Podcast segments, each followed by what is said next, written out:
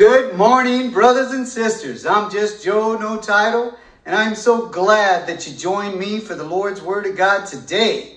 And today is a celebration, a celebration that our Lord and Savior, Yeshua, Jesus Himself, came incarnated from heaven, died and was buried and arose for your sins and mine. He is Alpha and Omega, the beginning and the end, and there is no other. Amen. Amen. So get excited about that. So today's message is about following Jesus. We need to follow Jesus. Amen. Amen. We always want to put our Lord first in our lives, and all will be well with us. We need to concentrate on doing God's will, not ours. Remember, Jesus said, Not my will be done, but your will be done, Father. Amen. Amen. And that's what it's all about, brothers and sisters. Pleasing God and doing His will. And you can't please God unless you're doing His will. Amen? Amen. So, brothers and sisters, if you brought your Bibles today, please turn with me to the book of Matthew, chapter 10. And we'll see what Jesus says in verse 38. And he who does not take his cross and follow after me is not worthy of me. He who finds his life will lose it, and he who loses his life for my sake will find it. Amen. Amen. Paul said that he's not only willing to be bound for the Lord, but to die for the Lord. We all should be willing to die for the one who died for us. Amen? Amen. But not everybody has to die for the Lord. But we all need to give up our lives for him. Amen? Amen. So the next passage is found in the book of Romans, chapter 12, and we will read verse 1. I beseech you, therefore, brethren, by the mercies of God, that you present your bodies a living sacrifice, holy acceptable to God. Amen, brothers and sisters? Amen.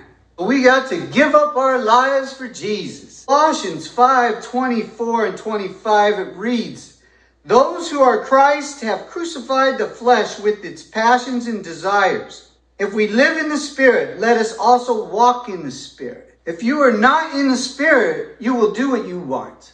If you give in to the fleshly mind, you are servants of the devil. You cannot have a carnal mind.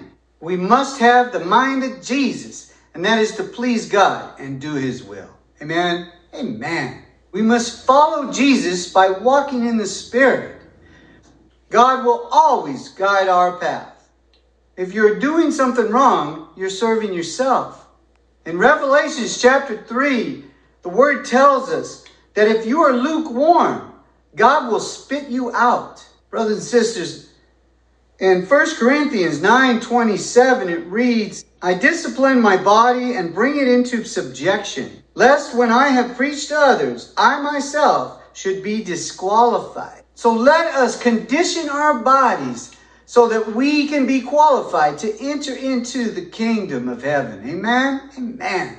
We're not dying on the cross like Jesus did for us. We're just giving up our lives for Him to reserve that incorruptible crown that lasts forever. Amen? Amen.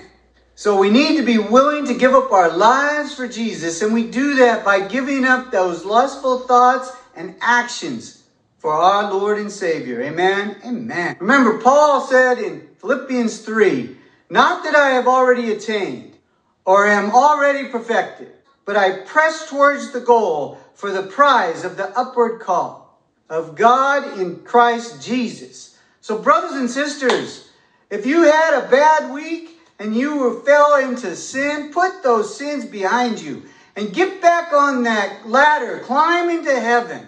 Amen. Amen. Always pressing forward for that upward call. Amen. Amen. So, brothers and sisters, keep the course. Never giving up because we can do all things through Christ who strengthens us. So make your bodies a living sacrifice for the Lord. And always remember to take Christ as your master, your teacher, your example. Believe his doctrine and obey him and we will all be with our Lord and Savior in the kingdom of heaven for eternity. Amen. Amen.